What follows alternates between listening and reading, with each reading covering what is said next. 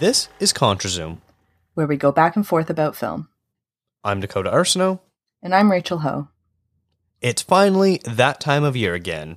While other publications post their top 10 lists starting in mid-December and other podcasts release their shows in early January, we, on the other hand, are contrarians. As is tradition around here, we wait until after the Oscars to release our lists. Why? Because if I made my list before the Oscars, I think maybe 4 of my top 10 films wouldn't have made the cut as they were seen after 2021 had already concluded. And I'm sure Rachel had a few last-minute additions as well. If you listened to our Oscar pick show or read our If We Were Oscar Voters blog post, there probably wouldn't be any real surprises about what we're thinking. We also have friends of the show, send in voicemails of their favorite movies from last year, so you'll get to hear some voices other than our own. Now, Rachel, this is the 3rd best of the year list, if I'm not mistaken, that you have now done. Are you sick of doing this exercise? Never. It's great. I like the idea that I got 3 tries at this, and I think you are correct. I think it is 3 because I didn't participate in one of them. But I did a list for Exclaim, although that wasn't really my list. That was like a compilation of a bunch of writers putting a list together, and then I had my own list that was on my blog. But I have made changes, and like you said, I was very firm that my top 3 was not moving, and then I watched a movie and it moved. It moved. My top 3 did move. But yeah, I'm glad we had the extra 3-ish months to make the list. You have a pretty much an ongoing list on Letterboxd, though. Yes. Yeah. I'm not important enough for people to actually care, but I do have a public list that is constantly going. Every time I see a movie from that calendar year, I add it and rank it. So that way I kind of have a good idea, because, you know, it's always tough when you're like, oh, that movie that I saw back in March, what did I think about it compared to a movie I saw last night? Which one is better? And if I, you know, look at my list and be like, all right, yeah, I was a 4.5 star and currently I have it rated, you know, 5th place. Did I think it was probably better than this? Was it around the same area? So it really is helpful. So that way at the end of the year, I'm not like trying to sift through all the movies I saw and be like, what was my number 3? I don't know. What was my number 7? What's the difference? See, I would counter that a bit with more time. You're able to let a movie like really sink in. And the ones that you are still feel very strongly about like months later, that's probably more indicative of a true top 10. Although I always like kind of bristle at the top 10 thing, because I'm like, in a few months' time, we could watch a couple movies that were released last year, like just by chance, right? And then be like, oh damn, like I wish that we had included that into the top 10. So I feel like it's a snapshot in time. And for any accounting nerds out there, it reminds me of a balance sheet of just snapshot in time. Mm-hmm. But yeah, so I kind of like, I get what you're doing. And I think for you in particular, though, because you don't really rewatch a lot of movies, whereas I'm a heavy, heavy rewatcher. Yeah. So I feel like your instant reaction at that moment, like that's probably what it's going to be. And without a revisit in a few months' time. And yeah, because I'm not often revisiting films, it's one of those things where I'm like, okay, you have to trust March Dakota that the way he felt then was the case. Obviously, you know, I do move stuff around on my list. And, you know, it's more so, you know, it's fine. We have this group chat we're part of, and The Green Knight has been a topic recently coming up because someone in it has been, was it Alex or Brody that finally just watched it? Was it Alex? Alex finally watched The Green Knight. And so we were kind of discussing it. And you mentioned how you've now seen it 3 times and you keep thinking about it. And despite your original review being kind of mixed, the fact that you keep thinking about it and keep wanting to watch it must mean something. And it's sort of the same way. If you watch a movie and you can't get it out of your head, whether it was, you know, your favorite movie or just a movie you were mixed on or whatever, that's probably a good sign that you liked it a lot. You know, what does the end definition mean? I don't really know. But so I'll make my list on Letterboxd. And then if I'm like, hey, I keep thinking about this movie I put it at number 7. I keep thinking about this movie more than the movie at number 6, more than the movie at number 5. It must mean it has to go up a bit. So I'll kind of shuffle things around a little bit, usually only within my top 10 or so. If I have a movie ranked, number 50, I don't care. I'm not going to change that. There's no real difference between my, 42nd movie and my 57th movie. There's no real difference between them. They're all rated like 2.5 stars, 2 stars, whatever. I feel like The Green Knight's a really good example. That didn't end up in my top 10 or in my honorable mentions either, but I probably should, because given I've seen it more than I've seen some of my top 10s, and the only reason I keep revisiting it is because I have no idea what I feel about it, despite writing a review for it. I still don't know what I think about it. And then Alex said his wife watched it too and was like, what the hell is this? Like, she didn't know what to think either. But I feel like that maybe, I don't know if that necessarily makes it a good movie, but it certainly makes it an interesting movie. Mm-hmm. And I feel I have one movie on my list where I feel it sort of fits the definition of a movie that you kind of think about a lot. And when we get to it, I'll reveal which one. I'm sure you could probably imagine. It's actually probably two of them, really. And I'll reveal both of them when they come up. And they're definitely movies that I think you would agree with, that they are ones that kind of live in your head for a little bit. Definitely. And that, for me, that's my favorite kind of movie. And that's why my number 1 is my number 1, because I haven't stopped thinking about it since I watched it. So exactly. So the way this is going to work is we're going to go in order 10 through 1, except for there's going to be some things that change around. For any movie that appears on both of our lists, which there are a few of them, we're going to save that until it gets to the higher ranked person list. I don't really know how else to word this, but as we're going through, you're going to kind of get what we're doing here, especially once we get to the first one on the list. So it is gonna bounce around just a little bit. At the end of it, we'll probably recap what our 10 through 1 is, so that way you can see it. It'll also be in the show notes, so you'll be able to see all that there. And then also, every once in a while, we're going to hear a voicemail from one of our friends of the show who sent in their pick for their favorite movie from last year, and we'll have a brief little discussion about what we think of that. So without further ado, shall we get into all this? Absolutely. I'm really looking forward to this one. All right. So we're going to hear our first voicemail from our friend, Thomas Stoneham Judge. What's up, everyone? Thomas here with For Real. And my favorite film of 2021, which will come as no surprise to anyone who knows me, is the film Flea, directed by Jonas Pörje Rasmussen. The film had its world premiere at Sundance last year, where I had a chance to see it and have been singing its praises ever since. There's a lot of reasons why I like this film, but it's an animated documentary, which is a unique combination, but allowed for such a creative way to express the story of Amin, who was a refugee, also coming to terms with his identity as he was coming of age in this space where that is such a challenging thing to do. I just really connected with this story and loved how the film was put together. And it's a shame that it did not win any Oscars this year. So there's a reason why I did this one first, because, Rachel, what is your number 10 movie? It is absolutely Flea. And to be honest, I could have moved it up, but I don't know why I didn't. I love Flea. I completely agree with Thomas. It's such a thought-provoking film. It's very emotional. It's very...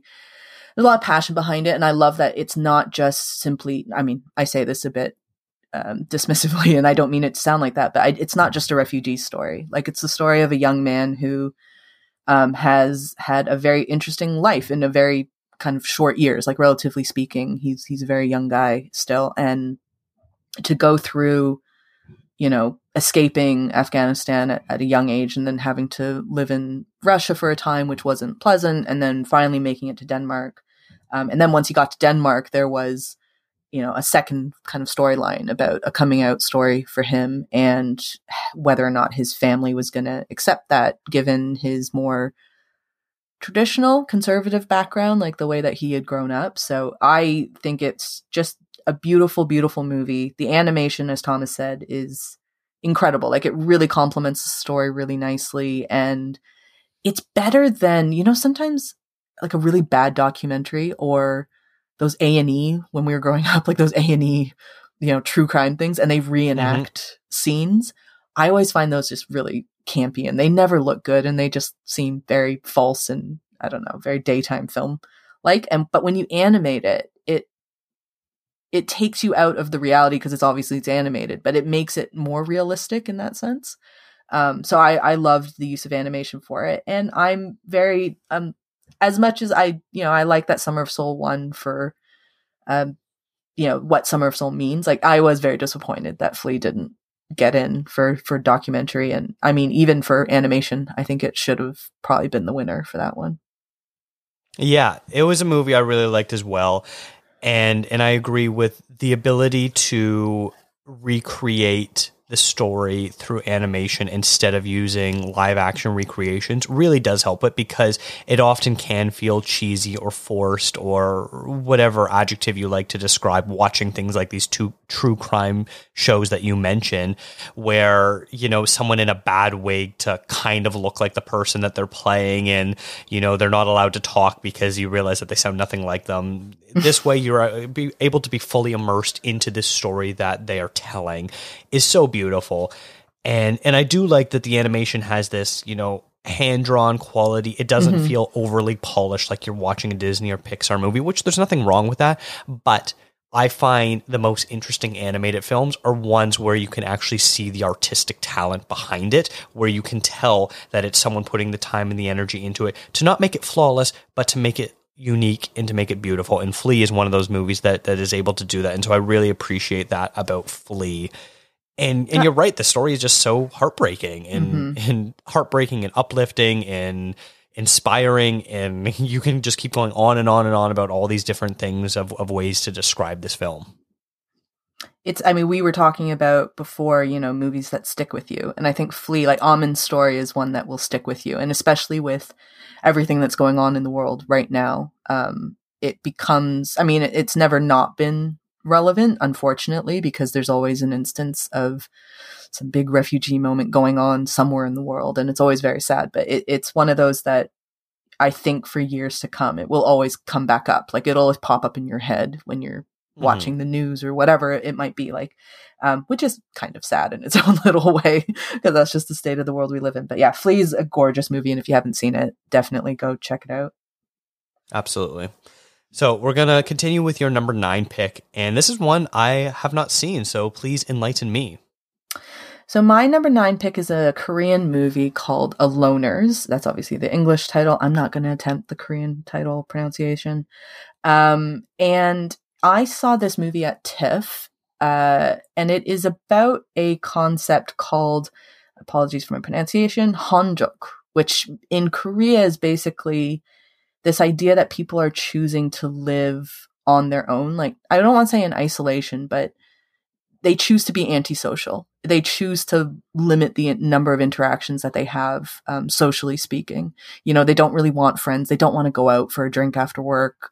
They choose to eat lunch alone. And it's becoming very common amongst a younger generation, probably our generation as well. And there's a variety of reasons why that is, but what this movie does, what Aloners does, is it follows a young woman who is played, the character's name is Gina, is played by Gong Sung-yeon, who is absolutely phenomenal, and she is one of those young people who works a telemarketing job and just lives, you know, seemingly very content with her life, on her own with no friends. It dives a little bit into family and maybe what has driven her to be a bit more antisocial. Things come to a bit of a head when her neighbor, who is very similar to her, has died. They're not overly explicit as to how he passed away, but it is the idea of he died alone, and he was a young guy, and it took days to find him, you know, and obviously that is during COVID and everything like that, when people were very alone, it felt very relevant again, you know, and it is a shame that I think that for as much interaction that we have online, we've suddenly become maybe a little bit more antisocial in real life. It's just a movie that really, really stuck with me. I'm not the most socially active person out there. I'm not as bad as this. Like, I don't mind having lunch with other human beings. I'm not that bad, but I could definitely relate to this idea of just sometimes you just want to be by yourself and you don't want to make new friends. And it's terrible for, I suppose, the social fabric of, you know, general society.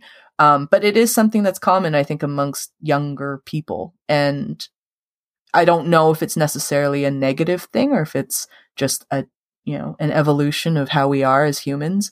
The more, you know, the more points of interaction that we have in our lives that are stuck on our phone, maybe the less that we're going to be looking up at people. So it was just a movie that, like, again, it's a common theme, I suppose, for the top 10 is it's a movie that really stuck with me since I saw it. And I only saw it once at TIFF, and I haven't stopped thinking about it since.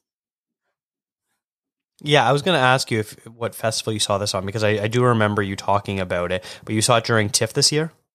Yeah, it was during, did I say it? No, it was, I think I saw this one virtually. And it was just, it was literally like, I remember telling my brother and he kind of laughed at me because I read the description, which was like, this young woman is a loner. And I was like, oh, I should watch that. That sounds super like something that I should really watch. And my brother was just like, you're such an idiot. Like, why are you doing this to yourself? Why are you watching like, a documentary about yourself? That's basically, he was like, it's just like a reality show for you, isn't it? It's just like, you hope, you wish your life could just be that isolated. And I'm like, yeah, maybe. I was like, eh. But it's honestly, it's a great movie. And I was trying to track down whether or not I could find like a DVD or not DVD, Blu-ray. I do have a Blu-ray player. But yeah, I'm sure I could probably get it in Korea, but not in Canada. It's been a little bit difficult. But yeah, it's I don't know how people can watch it, which is unfortunate. But if ever you're coming across Korean films and you come across Aloners, it's definitely one to check out. Yeah, maybe there's like a VHS copy as well floating around. Possibly. I mean, I don't want to stereotype Asians, but yeah, we are known for, I'm not going to keep going. We're known for certain things. And quite frankly, if you want to try to get a movie that way, more power to you. I have no objections to that. Piracy is the word you're trying to avoid, right? I don't know what that word means. I don't know what you're talking about. So I'm going to go with my first movie of the list. I'm just, you know, screw segues, just going to power right through here. We're going to get to my first movie, which isn't my number 10 or my number 9. We're going to start at my number 8 movie. And obviously, like I said earlier, you'll kind of find out why later. But my number 8 movie is Nightmare Alley, which is the new Guillermo del Toro movie. And it stars such a fantastic cast: Bradley Cooper, Cate Blanchett, Toni Collette, Willem Dafoe, Richard Jenkins, Rooney Mara, Ron Perlman. Like, this is just such a stacked cast. I've always been a fan of Del Toro's work. I would probably say Pan's Labyrinth is my favorite movie of his, and I would think that this is actually maybe now my second favorite Del Toro movie. This is a noir movie, which is, you know, people always ask me, what's your favorite genre of movies? And I kind of struggle with that because, like, how do you say just like what genre movies? And especially if you're like us, where you just watch just about everything, you're just like, I don't know, a good movie is my favorite genre. But I'll usually, my default will be like, oh, I love noirs. You know, I would love, you know, watching 40s, 50s, 60s noir films. I love, you know, crime movies, stuff like that. It's really interesting. And this turned into a really brutal noir movie. It is so dark and overbearing, and the further along you go, it is like you're just being dragged through the depths of hell, of mankind, of how low can people go to achieve what they believe they think is theirs. And so you've got Bradley Cooper, who plays this guy at the very beginning. You know, he's inside a house that's on fire, and you don't know what the hell is going on. And later you learn it's because he killed someone in this house, or at least allowed them to die and didn't do anything to stop them, depending on how you want to look at it. And so he runs away and decides to join a circus, where there he learns how to be a mentalist from David Strathern and Toni Collette, who are mentalists in the circus. And they're like, hey, just remember, at the end of the day, you know, we're just here to have fun. You can't let the mark believe that you can actually talk to the dead, because once you do that, they will believe too hard and it will ruin their life. And he kind of goes, oh, yeah, I get that. Ruin their life. Let's do that part. And so he leaves the circus and basically does this mentalist act that he stole from David Strathern's character. from his cold dead hand, which he may or may not have actually killed him as well, depending on how you want to look at it.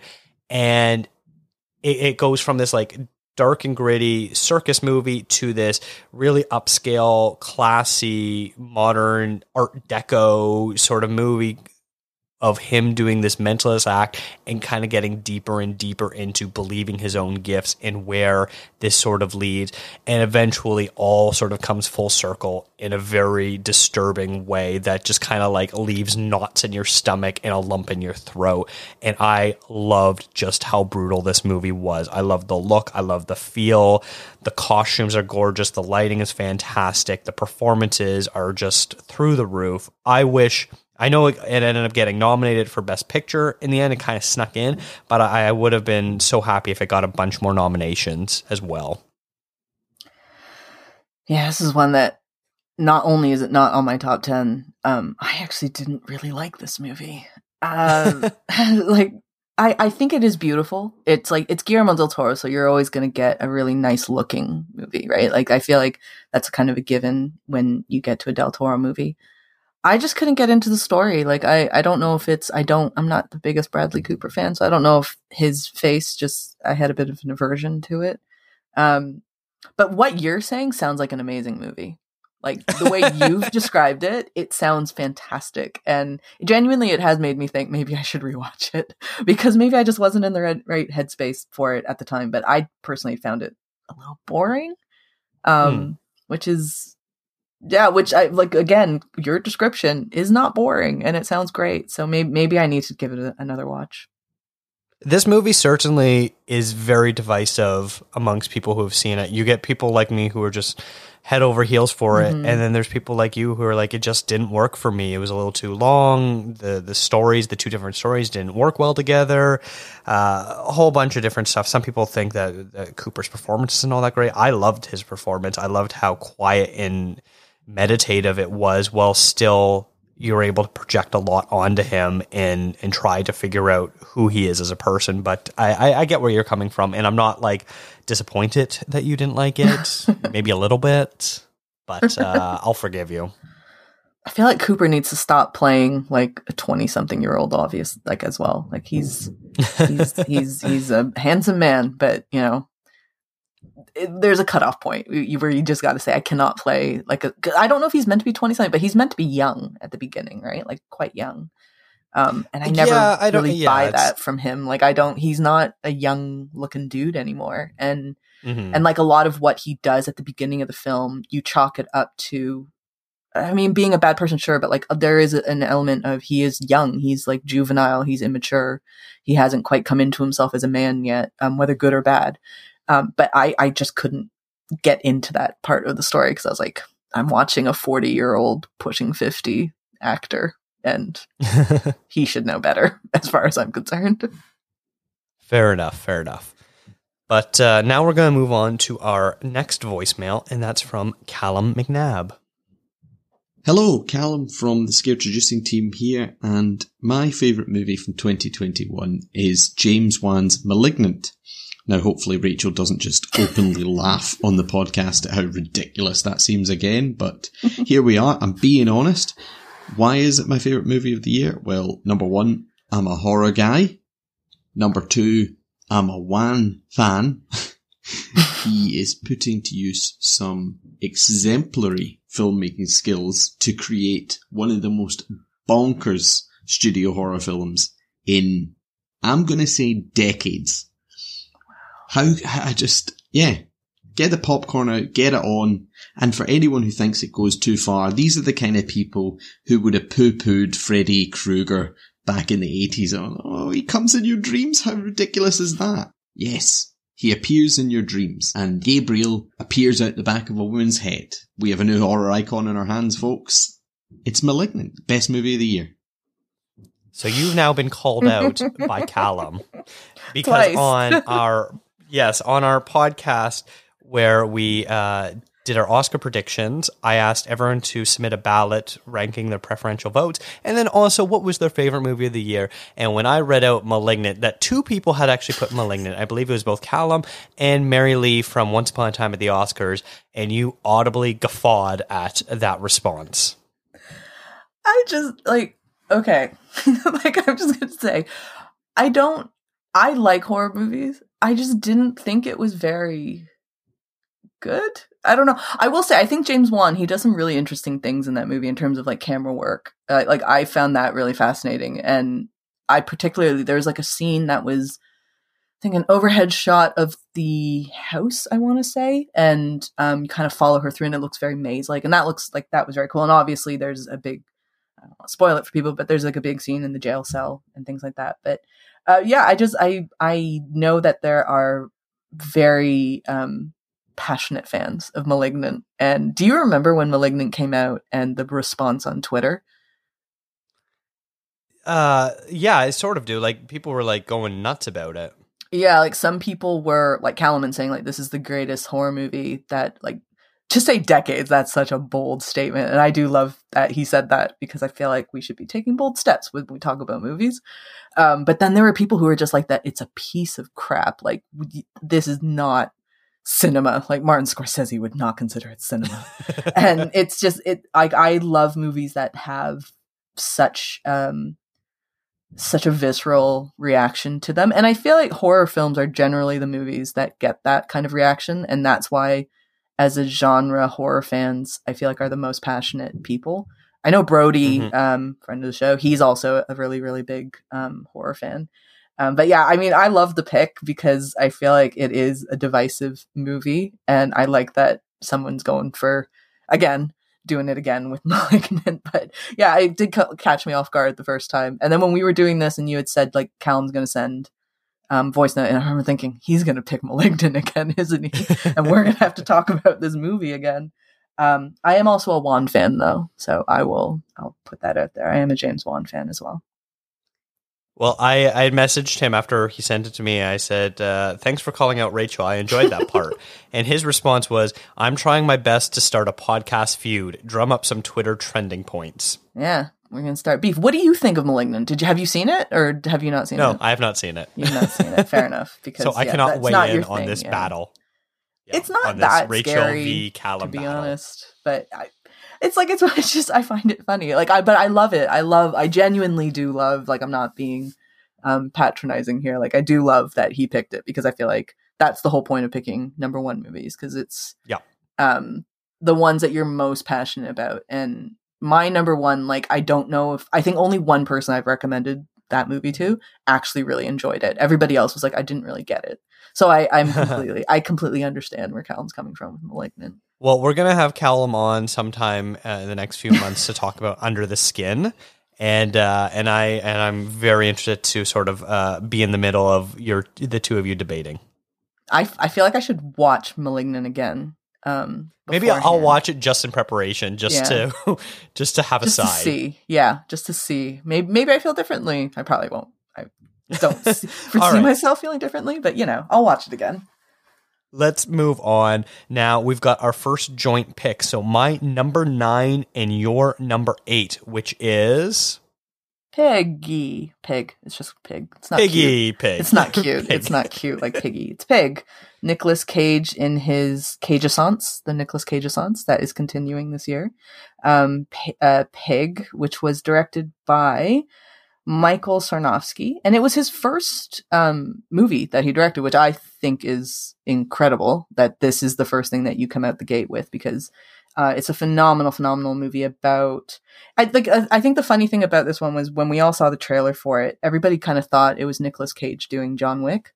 Someone steals his pig, or kills his pig, and, man goes into town and is like, I got to avenge my pig, right? And that's what it felt like. But the movie is absolutely nothing like that. It is a man who is, on the surface, it's like his truffle pig. Nicolas Cage plays a guy who's living isolated out in the forest, and he is a truffle hunter, I suppose, who's a former chef. Excuse me. And his truffle pig gets stolen from him, and then he goes into the city looking for it. And it just kind of devolves into a movie that's more about grief and about kind of life in general. And it's a really, really, really beautiful movie and very unexpected from Nicolas Cage. I think it's his best performance. It's definitely one of my favorite Nicolas Cage movies. Right up there with Face Off, which I know is a very different movie, but it's incredible. And I love that we're seeing a turn for Nicolas, like a lot of love for Nicolas Cage. I think he's always had his niche fan base, but I think generally in like a wider range, people are starting to appreciate him a little bit more. And I love that. I saw The Unbearable Weight. What is it called? The Unbearable Weight of Massive Talent. I saw that last week, and it's nice to see him can continue on. And I think Pig is, it's just an incredible movie for him to have on his filmography. That it's very, very different to anything that he's done, in my opinion. Yeah, I was a big fan of it as well. I'm not as high on the Cage as most people are previous to this, but I absolutely adored this performance. It was so raw and gritty and quiet, and is not like we normally expect from him. He has like one cagey moment where he yells at a kid when he's taking a bike, and that's kind of about it. The rest of it is just so introspective and just a man allowing whatever abuse you want to throw at him, he's fine with, but he just wants what he wants, and he knows what he wants. And I think something that is often not talked about in this movie is the performance by Alex Wolff, who plays his truffle dealer, and a lot of people don't talk about it. I really like Alex Wolff. He first kind of came to be in like Hereditary. He was in Old this year. I've seen him in a few different things. I've always thought he was a fantastic actor, and it's really tough to go toe-to-toe with Cage, and I think he does a great job of not allowing Cage to overshadow him, of him being a good, recognizable character, and also serving the story's needs, that when he needs to be subtle and allow Cage to shine, he's able to do that. And when he needs to have the bigger moments, he's also able to step in and do that too.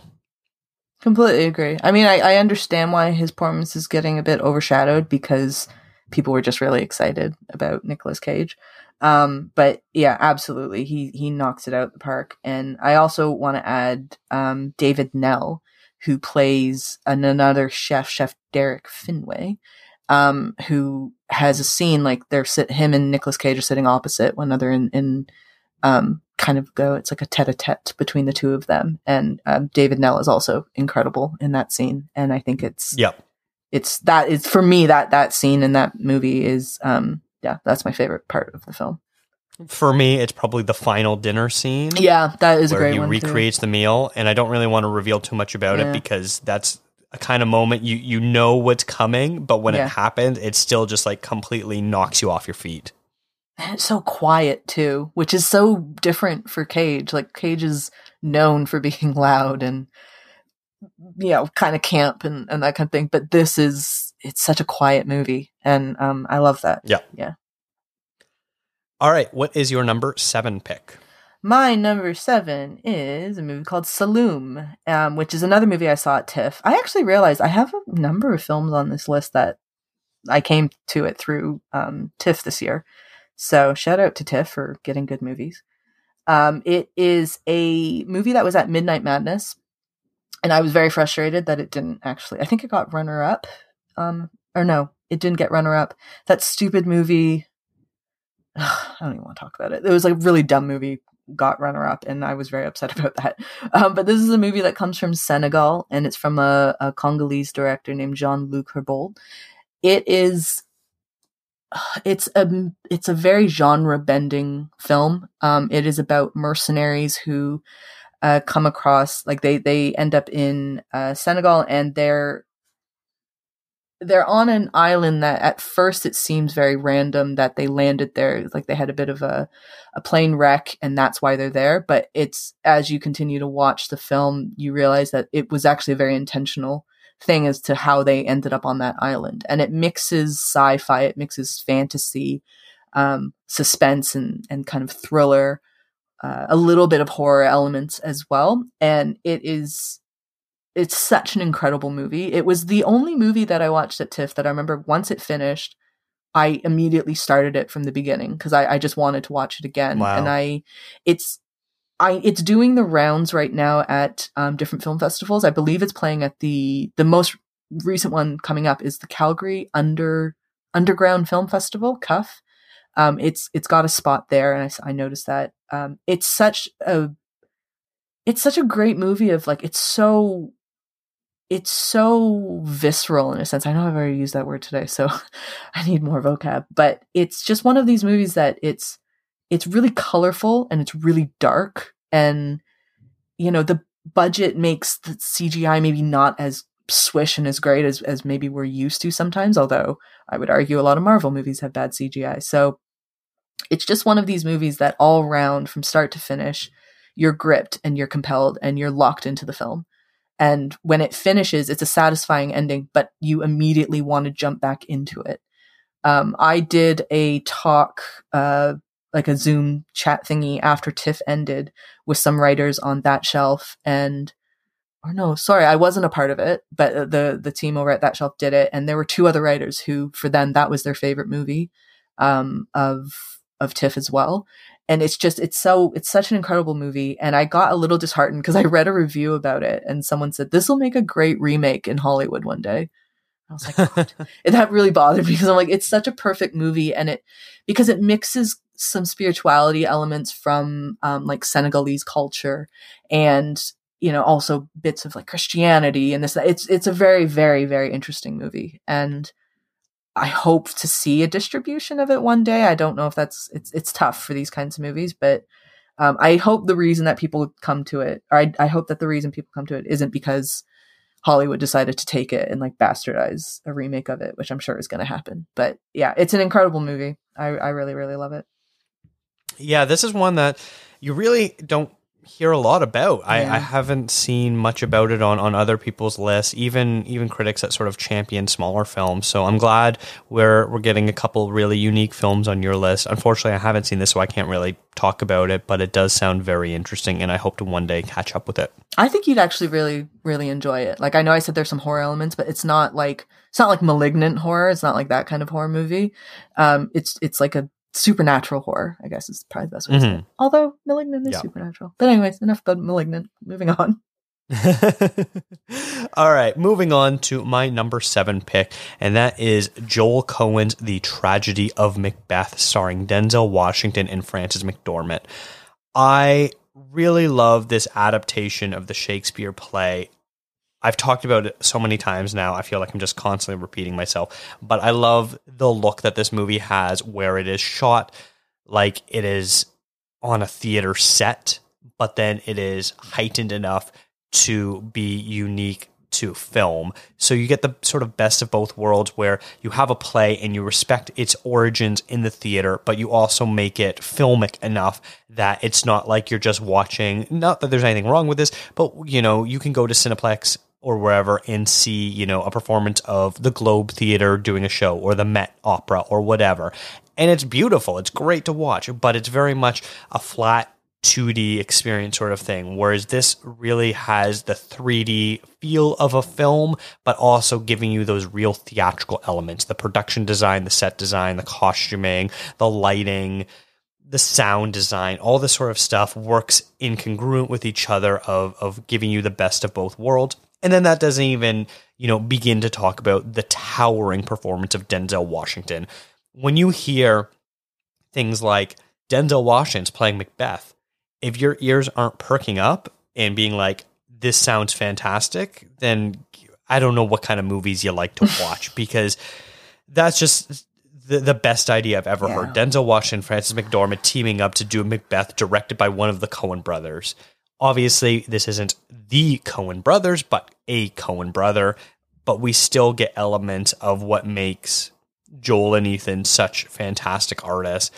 I will say I thought that the Lady Macbeth character wasn't amazing. There was stuff that was edited out from the text. We didn't really get the great out damn spot speech that you know so well from Macbeth, which is a shame.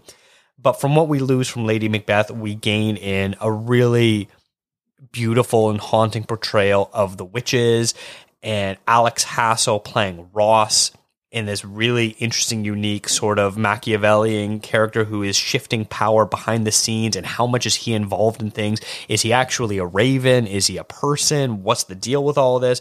There's so many great questions. And if you're a fan of theater, this is definitely probably going to be one of your favorite movies. And I don't need to really champion it because you've probably already seen it a bunch of times. I'm with you. I love this movie. This was probably one that it could have been on my top 10. And I would have put it as an honorable mention, but you already had it on your list. So I figured we could talk about it here. I love Denzel Washington. He's been my favorite actor for a really, really long time. Like I was talking to a friend of mine about this movie, and I was saying, like, I remember seeing Denzel. The first movie I ever saw him in was The Hurricane.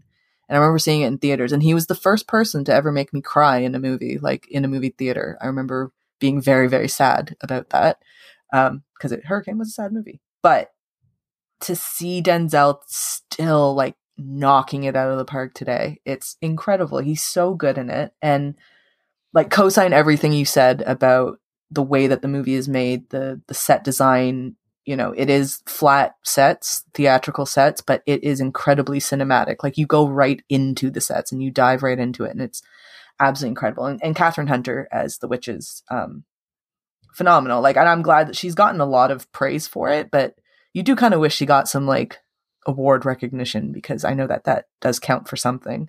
But it's just such an incredible movie. And I think I said this already in the Oscar episodes, but I loved the decision to film this in black and white, but digital black and white. Like, I feel like doing it on film in black and white was a bit of an obvious choice, but to do it in digital, it just adds to the coldness of the story of Macbeth. And yeah, it's an incredible, incredible movie that I've actually seen it too. I've rewatched it a number of times. Like sometimes I just have it on in the background because I just want to see Denzel just killing it. Yeah. And we talked about this movie at length in our Make Remake episode. So if you want to hear us talk more about this movie and compare it to Akira Kurosawa's Throne of Blood, then definitely check that out. I will link to that in the show notes. Now we are on to our third voicemail, and this is from our friend Sammy Felchenfeld.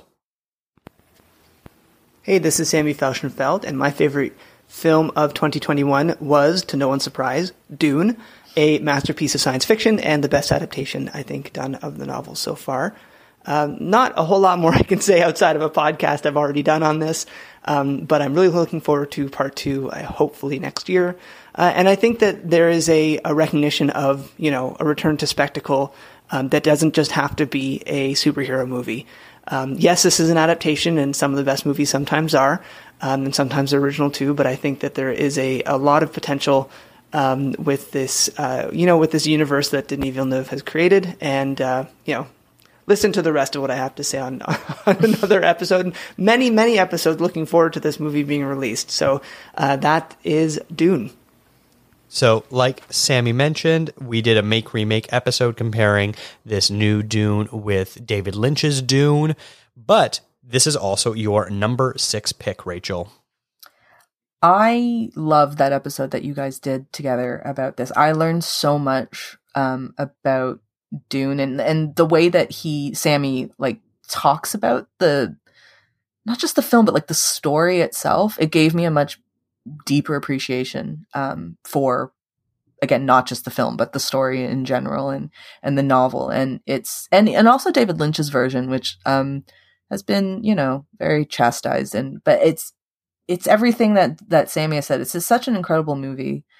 The return to form of the spectacle is very, very cool. But I also just love that the movie that people thought was unadaptable was adapted successfully. And I think Denis Villeneuve, how he didn't get nominated for like a director, it still baffles me, because what he was able to do and manage and lead his team, like it's not an easy feat, and I don't know how many directors out there are able to do what he did with the movie.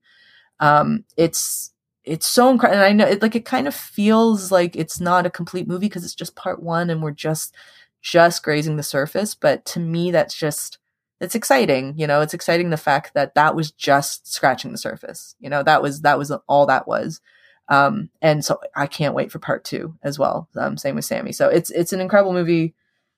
If you're able to see it in IMAX, I would highly, highly recommend that, because the way that Denis builds the film and the way it looks on an IMAX screen, it just like encompasses you. You just really go into the world of like Arrakis and all that. It's absolutely incredible. So yeah, I love Dune, and I love Sammy for loving Dune, because I genuinely really did take a lot from that episode that you guys did. Well, awesome. Thank you. Yeah, that was probably one of the easiest episodes I've ever done, because it was basically just like, I watch the movies and I'm just going to let Sammy talk. Yeah. He's so knowledgeable, and it's just not even so knowledgeable. It's like he could, because he has such a passion for it, that really came through, and it just makes his knowledge that much more interesting. Like, it's not just somebody spouting off some facts. Like, it's someone who cares about the knowledge that he has and wanting to share that with people. So yeah, I love that episode though. Yeah, Sammy's a crazy intelligent guy, where like, I don't think he writes notes for things like this. He just knows all of this stuff. Like, I don't even think he does research either. He'll like, we'll be talking when we would hang out and stuff like that, and he would just be able to rattle off all this sort of stuff. It just kind of blows my mind. And here's me, doing like 10 pages worth of notes and research and all this sort of stuff for every single discussion that we ever have on movies. And he's just so smart. I love that. It's it's just like an organic feel that he has for film, or it seems. Yeah. I wish I loved this movie more. Denis is one of my favorite directors working today. I liked it. I love the look of it. I thought the performances were good. I really found the intro, the whole political machinations aspect of it was very interesting. But unfortunately, once they arrived on Arrakis, it kind of lost me for a bit, until it picked back up again for the battle stuff at the end, which was like a good hour and a bit. So I feel bad. And it was unfortunate because it leaves you at such a cliffhanger-y point, where I kind of watched it. I was like, okay, so I can't really judge this movie until I see part two, because I don't know what the story is. I don't know whether he landed this movie or not, because we need to see how it all plays out later. So I feel bad. Everyone seems to absolutely rave about this movie, and I'm just kind of in the background being like, it was good. It was fine. It was good. I honestly do get that idea of like, it doesn't feel like a complete movie. Like, it really doesn't feel like that. And so it feels like it's almost hard to judge it, because it doesn't feel whole yet. But maybe, hopefully when part two comes out, which I believe Sammy's correct, I think it is next year. Hopefully it's not 2024, because that feels like a long time away. But yeah, hopefully when that comes out, then it'll just be a really nice, complete world. Mm-hmm. And, however they decide to continue on, if they decide to continue on with the other books, that would be pretty cool too. I'm looking forward to it though. Well, my number 6 movie is one that probably doesn't actually really count for this year, because it played at festivals and is getting a wide release this year now, but it's my list and I'm going to do what I want.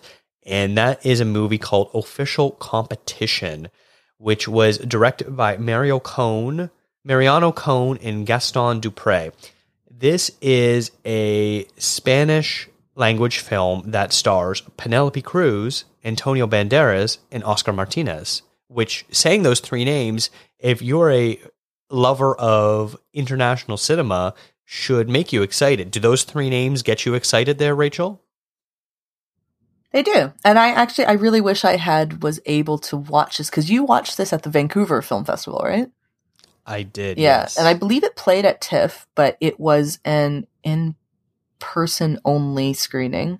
And I didn't manage to fit that into my schedule, if I remember correctly. But you've been on this one for, I think, since you watched it at the Vancouver Film Festival. Mm-hmm. So I've been eager to watch it, and will watch it whenever it has a wide release. So maybe it'll show up on my 2022 list. Maybe, and I would be so happy if it does. Yeah.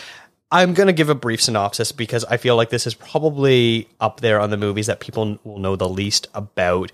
What it's about is there's this old billionaire who is realizing that he doesn't have much of a legacy. He's got bridges named after him, he's got buildings named after him, but the people don't actually care about that. So what he decides to do is he wants to get into the movie producing business. and truly make his mark on the art world that way. So he finds a very popular novel. He buys the rights to it. He hires the most influential director working in this day, which is played by Penelope Cruz, who is this super artistic theater director who is very outside the box, is, you know, very tough, very disagreeable, not very amenable to suggestions, all this sort of thing. And she agrees to do this only if she has complete creative control, but promises that she will make something truly spectacular. And so this billionaire guy goes, you know what? If I want to make my mark in history, I need to allow someone to create beautiful art, so I will do this. So Penelope Cruz, it's a story about these two brothers who are fighting with each other, as brothers often do, and sort of how the ties that bind family work. And so we cast Antonio Banderas and Oscar Martinez, except for they are playing actors. Antonio Banderas is basically this pop star actor type of person where he is flamboyant, he cares about how he looks, he cares about looking good and having hot model girlfriends and driving fancy expensive cars, and the types of movies he does are, you know, popcorn fare that you could compare to something like the Fast and the Furious movies or something like that, where, you know, there's not a lot of substance to it. On the flip side, Oscar Martinez is an actor who also teaches acting, and we get to see him in action, and he does these like little black box theater workshops where he's very intense and very serious about his craft, and he takes it very seriously. So you get these three personalities and you put them all together, and just what happens when they get together. And of course, they clash. Now, this is one of the most purely comedic movies I've seen in the longest time. I spent the entire runtime just absolutely laughing. It is gag after gag after gag. And now this sounds a little ridiculous, but it really works. I was so happy with the way it works, because every elaborate setup and gag that they pull off adds to the story and tells you more about who these two people are under the direction of this director. And it really is Penelope Cruz putting these two men through the paces of what kind of movie that she wants to make. And we talked about it on a recent podcast where I was so happy that that someone else was a fan of it as well. And I don't really want to reveal it, because with comedy, it's the element of surprise that works. And I don't want to ruin things, especially for you, Rachel, because I think you'll really find just how funny it is. And once you do finally watch it, we can talk about which one of the elaborate gags was your favorite. I really can't wait to watch it. Like, you really have been talking about this for a while now. Like, you've been championing it for a bit. So I'm very, very excited to see it. And I love anytime I see Penelope Cruz and Antonio Banderas, like, when they get to do Spanish films, they're so good. They're so good. And it's just like, they're the same actor who, like, you know what I mean? It's the same actor that we see in the Hollywood movies, but they're just not given as interesting roles, I think, in Hollywood. Like, they tend to, I don't know, be a bit stereotyped maybe. I don't, but when they get to do films in Spain, like when they decide to do it, I shouldn't say when they decide to do those movies, they're phenomenal. Like, they're absolutely amazing. I wish more actors that got their start in their home country cinema would go back and do it as much as Cruz and Banderas do, because it's a real treat. And they it's like every year they're doing Spanish language films. It's not like it's a one-off sort of thing. Yeah. And, you know, both of them in North America are just known as beautiful people who get vapid role sort of thing, but there's so much depth. Like, go back and read our If We Were Oscar Voters blog. We both picked Penelope Cruz as one of the best performances of the year. Yeah. I had her twice for both Official Competition and Parallel Mothers, and you had her for Parallel Mothers. Like, she is just such a fantastic actress, and Antonio Banderas is the same way. Last year with Pain and Glory, the Pedro Almodovar movie, and then back this year with Official Competition, like, I'm just constantly blown away by him. Yeah, I can't wait to watch it. I'll let you know once I do what my thoughts are. Please. Okay, so we're going to move on to my number 5 pick, which is Sean Baker's Red Rocket. This is a movie that I also saw at the Vancouver Film Festival, and I feel like I was probably one of the people in the theater laughing the most, and you saw it, and right away we're like, we need to do an A24 retrospective episode on this. So we did it right away, basically.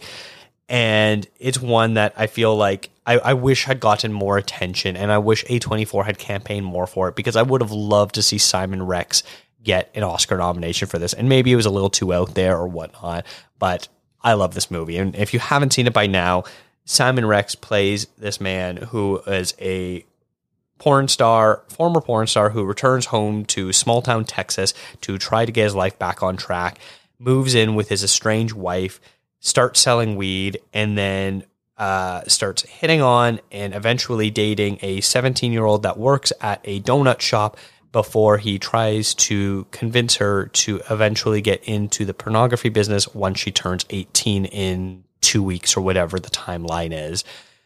This is such an interesting movie because we've had a few films this year that deal with age gaps when dating, specifically Licorice Pizza.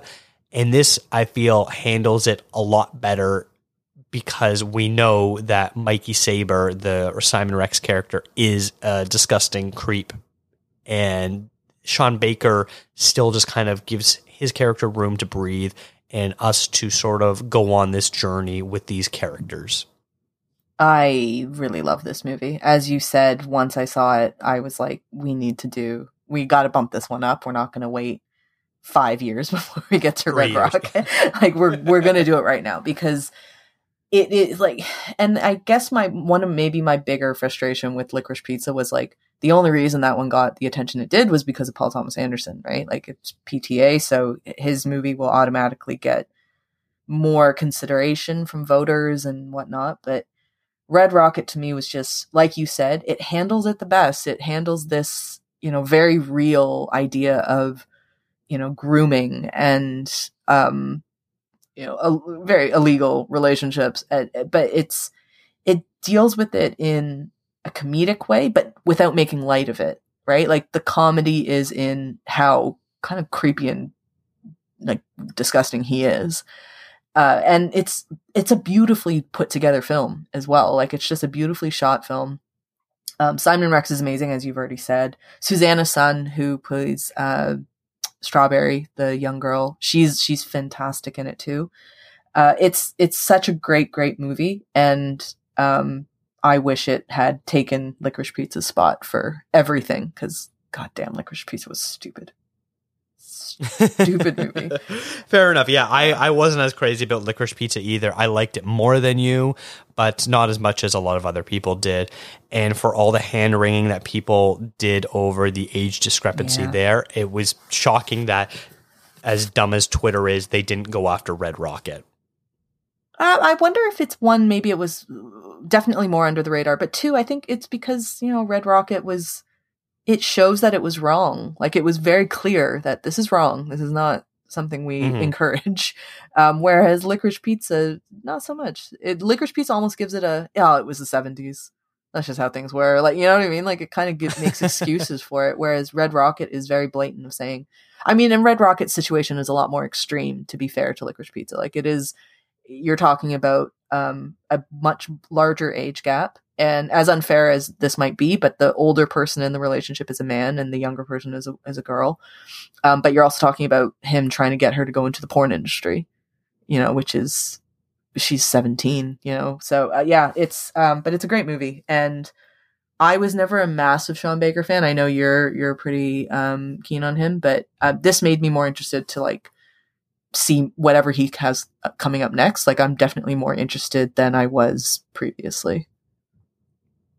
Nice. Okay, so we're going to hear our next voicemail, and that's from Bill Antonionio.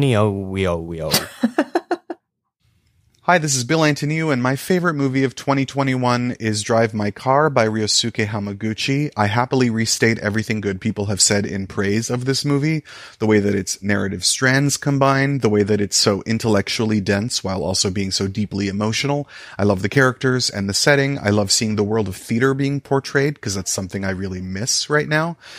For me, the most significant thing about this movie, and it's not a small thing, although it sounds silly, is just the fact that it flew by. It's a 3-hour film, and I barely noticed the time. I never checked the time bar on it, which I do all the time, because in lockdown, with the increased levels of stress in the air and the fact that we can't watch movies in theaters, which is, you know, everyone's preferred way to watch them, I find myself watching them alone at home a lot, and it's not a very pleasant experience, and I'm very impatient. And the fact that this film, I never even checked the time, is miraculous. And also because of how well it's made. So thank you. Oh, I guess I pronounced his name wrong. I'm so sorry, Bill. I like how we formally ended that with thank you. Like, it was a very, like, speech over. Speech is finished. I enjoyed that. That was good. Speech is over. Thank you, Bill, for sending in that. This is your number 5 and my number 4 pick. Rachel, why did you love this movie? I think I said this on the podcast already. Like, I tried watching it back in December. I had it and I was trying to watch it. I just wasn't in the right, like, headspace for it. As much as Bill said, you know, the 3 hours flew by. I was watching, I think, 30 minutes of it, and I was just not feeling it at all the first time. And the reason I went back to it was because of the Oscars and because it was nominated for so many awards and was a pretty surefire win for at least one category. I went back and I watched it, and I really sat down and I like turned all my phones and like all my devices off and like just kind of focused in on it. And it is just a beautiful, beautiful movie. Like, it's such a delightful film that I didn't know what it was about, so I didn't read up on what it was about. Like, I had no idea about the, you know, the scenes with that. It's essentially a movie about communication. That's what I took out of it. And I loved, you know, when they're working on the play to get that together. Like, I love that one of the actresses is a mute, so she signs. And then, you know, there's Korean spoken, there's Japanese, and there's Mandarin spoken, and it's just such a beautiful way of bringing together all these different languages, all these different forms of communication, and showing, like, you know, we can communicate with one another, even if we're not fully understanding exactly the words that we're saying. And there's just something about, I think, the fact that the world is getting smaller and smaller, and, you know, but yet our differences seem more magnified than ever these days. For me, that, like, it just was one of these movies that sat with me really nicely. Like, it left me with a really, really nice feeling, even though, like, there are a number of sad elements in the film. It just left me feeling, like, happy and more optimistic about the world. Mm-hmm. Yeah, I completely agree. You know, so much emphasis has been talking about the car ride scenes, and while they are truly spectacular, I really connected with all the theater scenes. Mm-hmm. I thought that was so interesting. As a fan of Chekhov and Uncle Vanya, it was so interesting to see this version of a play being put on, to the point where I really want to see this version of this play. Yeah. Like, this sounds so interesting, that you have a bunch of different languages, and it's not language that separates us. It is the human connection that brings us together. Mm-hmm. And language is just, you know, some barrier that people put up. And the fact that you're able to have this sort of production with multiple languages being spoken, and then you can read the subtitles on screen, it is so beautiful. I've listened. This is the type of movie where after I watch it, I just kind of want to hear other people talk about it. So I've listened to a bunch of other podcasts and read a bunch of reviews, and I just love seeing people talk about this movie because it is so beautiful. I love how the first 30 to 40 minutes or whatever it is, and then the title sequence comes, so you basically have this whole prologue of a story that, if they want to, they could completely cut that out and basically just recap it within less than 5 minutes of what the backstory was for these characters. But no, we see this backstory, and then we get to the movie, and then we get to the meat of all this stuff. And there's quite a few moments, despite this being such a quiet, intimate, contemplative movie, there are quite a few surprises where you're like, wow, I can't believe this is happening. And I mentioned off the top, there's a few movies on my list that just sit with you. And this is one of the movies that just sits with you, where you replay scenes and dialogue and story and think about what it all means and how it all connects together. And it's just so beautiful to think about. And then you get the imagery, you know, stuff like the two characters putting their hands through the sunroof with their cigarette blowing in the wind. Very stuff cool. Like that. Or... the sign language, what the actress who does sign language, signing for her co-star and stuff like that. It's just all so beautiful, and there's so many magical moments in this movie.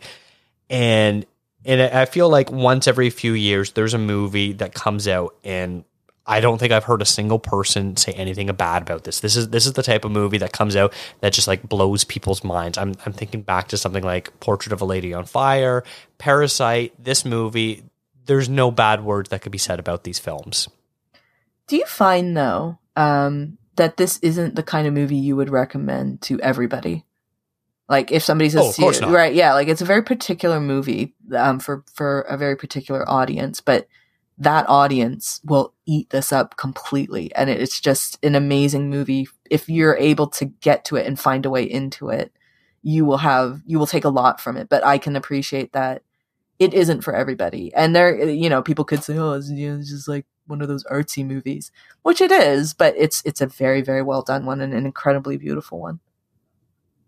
Mm-hmm. Yeah, absolutely. Like, if you told me, you know, I just mentioned it. If you tell me that you really enjoy Portrait of a Lady on Fire, I'm going to say you should watch Drive My Car. You'll probably enjoy it because, one, you don't have an issue with subtitles. Two, you don't have an issue with quiet, subdued movies as well. And if you say, hey, my favorite movie is Endgame. What was your favorite movies for this year? I'm not going to recommend Drive My Car to them. You said it to me, actually. Sorry, Marvel. I'm not even going to wade into that. You said to me, though, when I was saying to you, like, I just had a tough time getting into it the first time I watched. I think I tried watching it maybe actually twice before I actually really sat down and was very intentional about watching it. And you described it to me as like, it's like a vibe, like the movie, it's like a vibey movie. And it very much so is it. And it's a very positive vibe, which I like because it doesn't seem like it would be a positive movie, but I found it very, very positive and very hopeful. Yes, I think hopeful is a great way to describe it because it's so much about, you know, much like how Aloners is people wanting to be alone. Drive My Car is about a movie who want to have connections with other people, even if they have barriers or guards up. Yeah, definitely. All right, so we're going to move on to our next movie, which is your number 4 pick. All right, so this was one of the movies that got knocked out of my top 3 because of another movie. And I watched this back in May of last year, something like that. I effing love it. It's Nobody, Bob Odenkirk, Nobody. And it's written by Derek Kolstad, who wrote the John Wick films. So it does have that element, like that idea, that feel of John Wick. But it isn't John Wick. Like, it does share some elements. I will admit it is Bob Odenkirk's John Wick. But it is so much fun, and I love a really good action movie. Like, I'm all in for when you can give me really good action sequences, really, really good fight sequences. Like, I really appreciate those types of films, and the work and the artistry that goes behind it. I can accept that, you know, these big action movies, sometimes the story, there's holes and there's, you know, it's not maybe the most well-formed premise, but this for me is like, it's kind of on the, I don't want to say the opposite end of Drive My Car, but it's just, this is another like type of movie that you can really appreciate. And it's not necessarily a vibey movie. It's not necessarily a movie that's going to, you know, change your view on the world, but it is one that will absolutely entertain you. It is funny. It is smart. It's just got, I cannot stress enough how good the action scenes are and how good Bob Odenkirk is in this movie. And I love it. And I know you haven't seen it yet. I say yet, I don't think you're ever going to watch it, but it's just such a fun movie. And it's everything that I want from an action movie.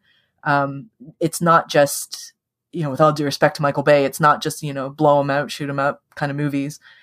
There is a lot of intelligence to it. And the camera work, the film, the score, like everything about it, it just comes together really nicely. And it's an excellent, excellent movie.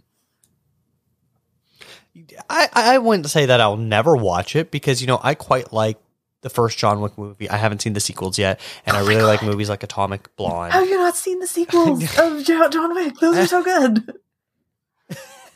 I heard the second one wasn't very good. Oh, I highly disagree with that. I think the second one, I know this isn't about John Wick, but the second John Wick for me, I find it difficult to say which one I prefer more, the first or the second one. Like, I really, really enjoy the second one a lot. The third one is the one that got a little bit jumpy sharky for me, but yeah. Okay. But yeah, I did really like both John Wick and Atomic Blonde because of how great the action was, mm-hmm. how natural the scenes felt, and exciting they were, and how they actually added to the story and the character. So I won't say I'll never watch Nobody, just it hasn't been on the top of my list. So that's the only real reason why I haven't gotten around to it, because I've wanted to watch other stuff first. Understandable. This is a tight 90 minutes. I'm going to make my claim here. It's a tight 90-minute movie. And I like that. It just flies by. Like, it genuinely just flies by. And it's just fun. Like, I think I mentioned Michael Bay before, and he has a new movie out called Ambulance, which I watched. And Nobody is a lot better than Ambulance, but there is something to be said about right now just wanting to watch movies that are slightly kind of mindless. They're just fun. Like, they're just really good entertainment and a little bit ridiculous. The ridiculous part is more of a Michael Bay thing. Nobody, to me, it's just like I'm just repeating myself at this point, but like, it's the action scenes for me are just so good. And you know, they're in touch. Bob Odenkirk, he's an older guy, right? Like, he is an older dude, but he is meant to be this kind of undercover, covert other life. He had an agent, like another life as a real badass. And, but he still acts like they're not throwing in like a 20-year-old stunt double to take over. Like, it is very in keeping with him, which makes it much more realistic. And I think that that's what makes action movies great. I think you talked about Fast and Furious before. Sometimes we can get a bit much with action movies, but Nobody for me is just, it's exactly what I want from an action movie. Thank you. Awesome. I'm going to, all right, like Bill, let's move on.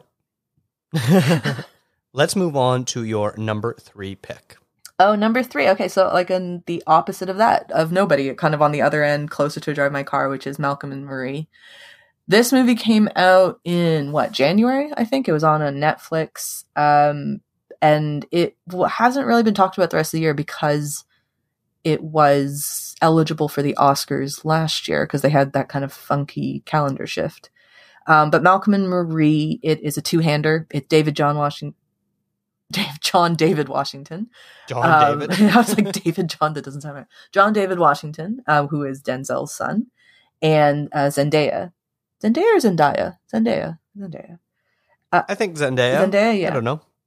And it's about John David Washington plays a filmmaker, a director, who's just came home from his big premiere, and Zendaya plays his partner.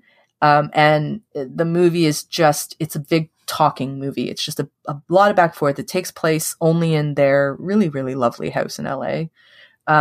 And it is kind of on his best night, you know, like the night of releasing his film to the world, you know, him and Malcolm and Marie, the two of them basically say the things to each other that you kind of feel like you don't come back from that in a relationship.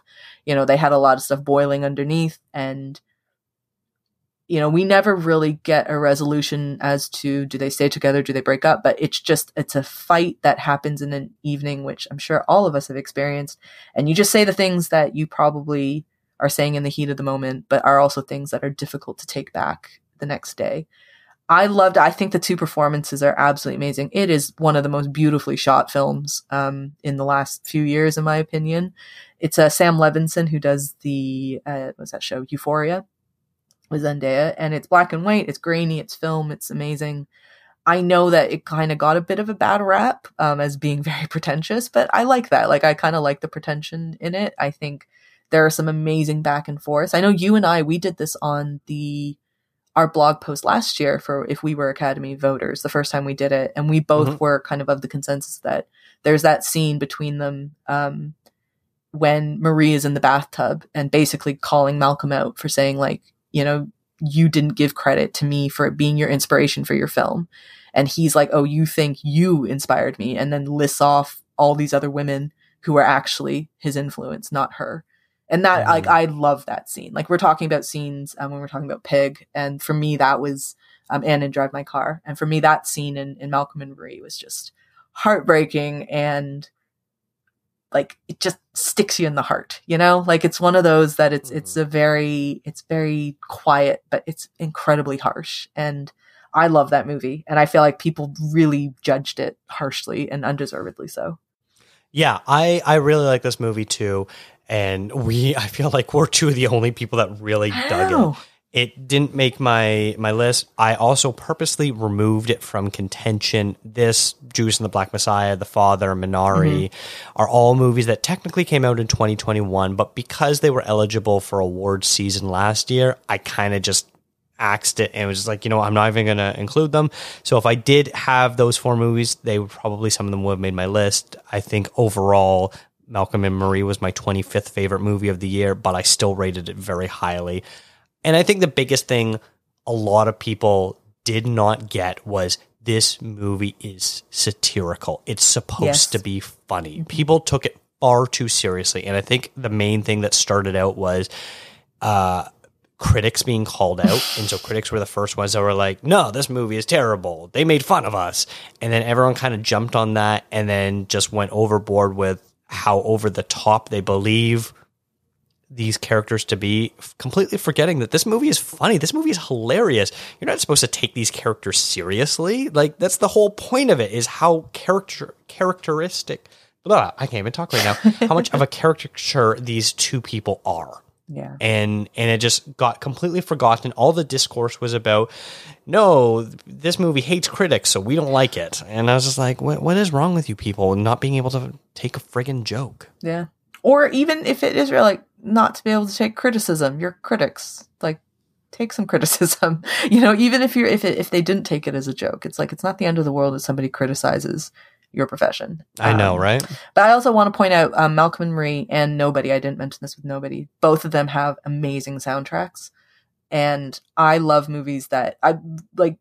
Progressively, I'm starting to realize that when a movie uses soundtrack versus score, I'm all about it, because if you can do it properly, it really adds to the movie. So Nobody and Malcolm and Marie, both of them use soundtrack beautifully. So we're going to move on to my number three pick now. And this is a Canadian film called The Righteous, directed by Mark O'Brien. I interviewed Mark for the podcast earlier last year. And I love this. I watched this, I think it was during Fantasia Fest. And it's this black and white quasi-religious horror film where it's about this couple, older couple, who are still grieving the loss of their daughter. And this man is he's the main character, really sort of dealing with this grief and loss and figuring out how to move forward with his life.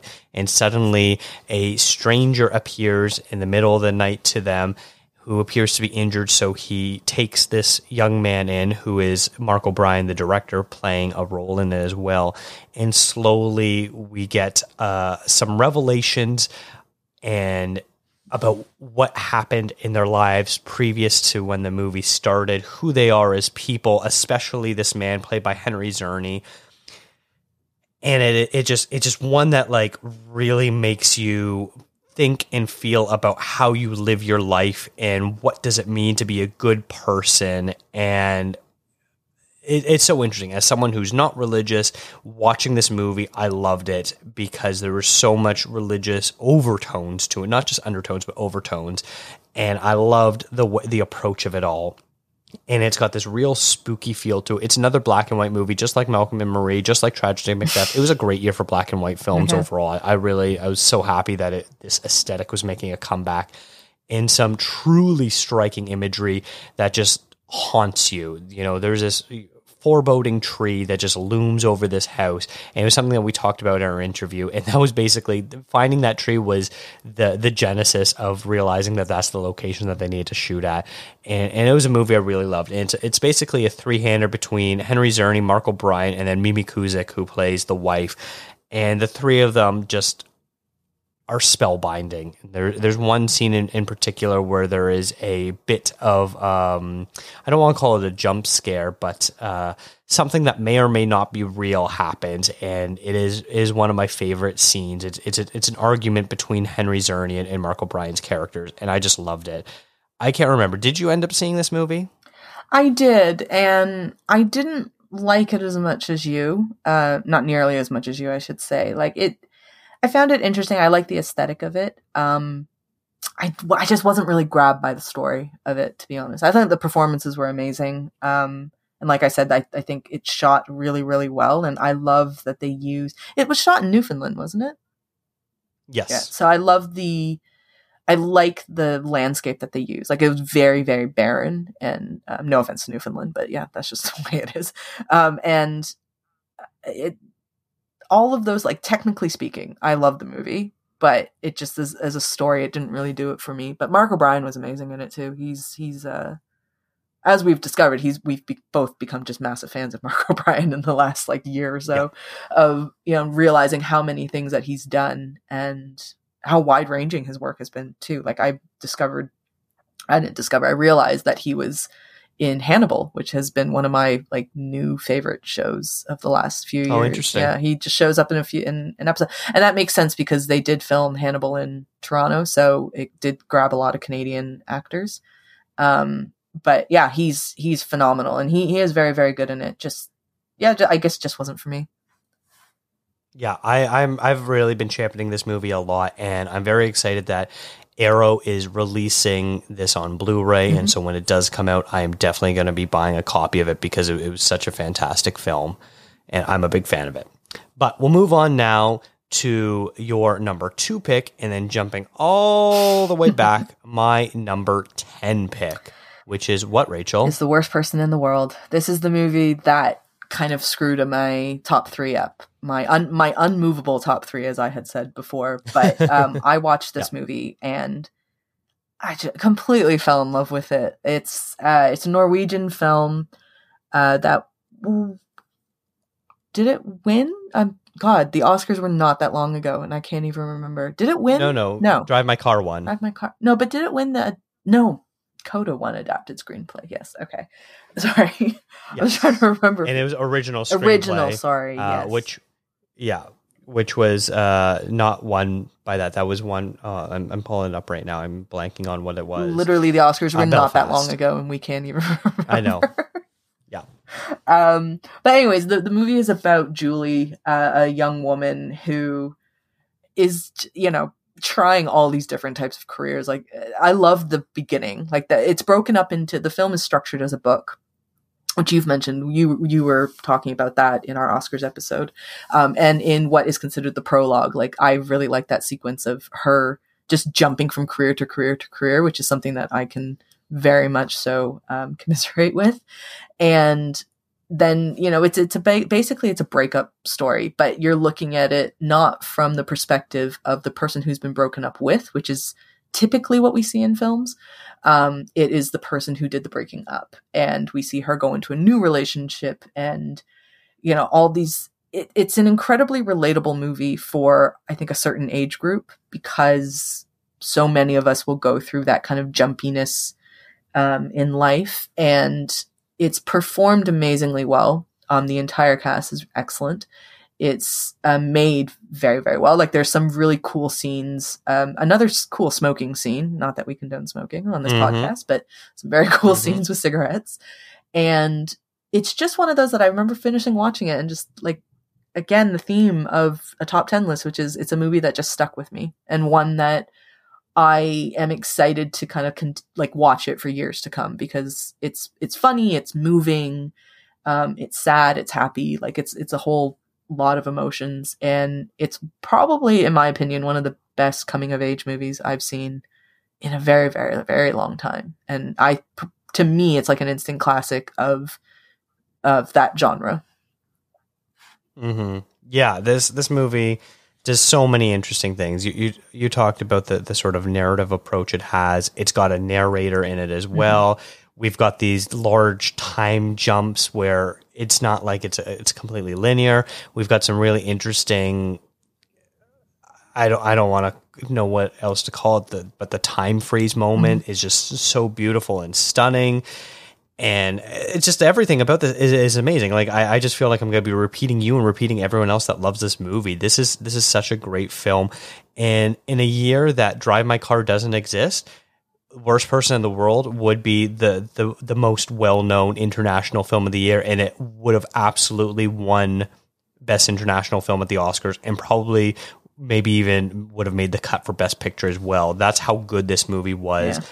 I've never seen any other Joachim Trier films, but it really does make me want to go back and watch some of them. But I am very excited that Renate Reims, who plays Julie in this film, has just been cast in the new Joe Talbot movie, who Joe Talbot previously did Last Black Man in San Francisco, which is one of my favorite A24 films, also being made by A24, produced by them, called The Governess. So I'm very excited that we're going to see more of Renate Reims in the future, and some English language work as well. Yeah. She's so good in it. Like, she's so enigmatic. Like, she's got a real vibrancy to her on screen. And it, like, talking about Trier movies, this is my first one as well, but apparently this is a part of, like, I don't know if it's an official trilogy, but it's like the Oslo trilogy. So I'm very keen to actually watch the other two and see how they all kind of come together. So yeah, this is such a great movie. And you're absolutely correct. In a year that Drive My Car doesn't exist, this one would have picked up. And to be honest, as much as I love Drive My Car, if this had taken Best International and had taken, there's not only one spot in Best Picture for international films. Like, there can be more than one international film, but I would have been we wouldn't have been upset if this movie had won instead of Drive My Car, because they're both really excellent movies. Mm-hmm. And looking at your list, you have three of the five movies from this year's international film category that made the cut for you. This one, Drive My Car, and Flea. Oh yeah. Yeah, international films, yeah. Like, it was a really strong category this year. Same, and you say Flea, like, documentary was also a really, really strong category this year. Probably better, more interesting categories than Best Picture ended up being. So it always is. Yeah, it's true. Yeah, we've discussed that too. But this year in particular, I feel like both of those categories were just so strong, and there wasn't a lot to be mad about if another film had won instead of the actual winners. Like, all of them were just such great movies. 100%. All right, so now we are on to my number two film, which is going to be a bit of a divisive one for, I think, some people, and that is Kenneth Branagh's Belfast. I also saw this movie at the Vancouver International Film Festival. This is the third one that made the cut for me. It was a great festival for me. And I just really love this coming-of-age story. I know a lot of people are like, oh, it's been done before. We've seen better versions of it. It's overly sentimental, sappy, the performances aren't that great, blah, blah, blah. I don't care about any of that. This movie connected with me. I thought it was funny. I thought it was heartwarming. I thought it was heartbreaking. I thought it was really beautiful to look at, and I really loved all the performances. You know, specifically, I really want to shout out Ciarán Hinds, who played the grandfather. I thought he really shone in this film, but overall, everyone I thought was putting in great work. You had Jude Hill, who was the surrogate for little Kenneth Branagh, Jamie Dornan and Katrina Balfe as the parents, Judi Dench as the grandmother. Everyone was fantastic in this, and I really loved it. And it's frustrating that there was so much backlash to it during the festival run. There is nothing but praise for this movie. I luckily got to see this pretty early in its exposure to people, and I was able to kind of jump on the bandwagon and be like, yes, this is amazing. But unfortunately, once it kind of came out to Netflix and more people were seeing it, that's when the backlash started happening, and what looked like the original front runner for Best Picture, it really dropped down and probably was, maybe the number 4 or number 5 overall, depending on how the preferential ballots all sort of shook out in the end. This was, I know you saw it, and I know you don't love it as much as I did, but I do believe that you did enjoy this one, right? Oh, I loved it. Like, I really do love the movie. Okay, and good. It is one that my original top 10, I believe it was at like number 8 or something like that. And it was just the inclusions of Worst Person in the World, Drive My Car, and I think another one. At least those two, though. That kind of knocked Belfast out of my top 10. I love the movie. I'm with you.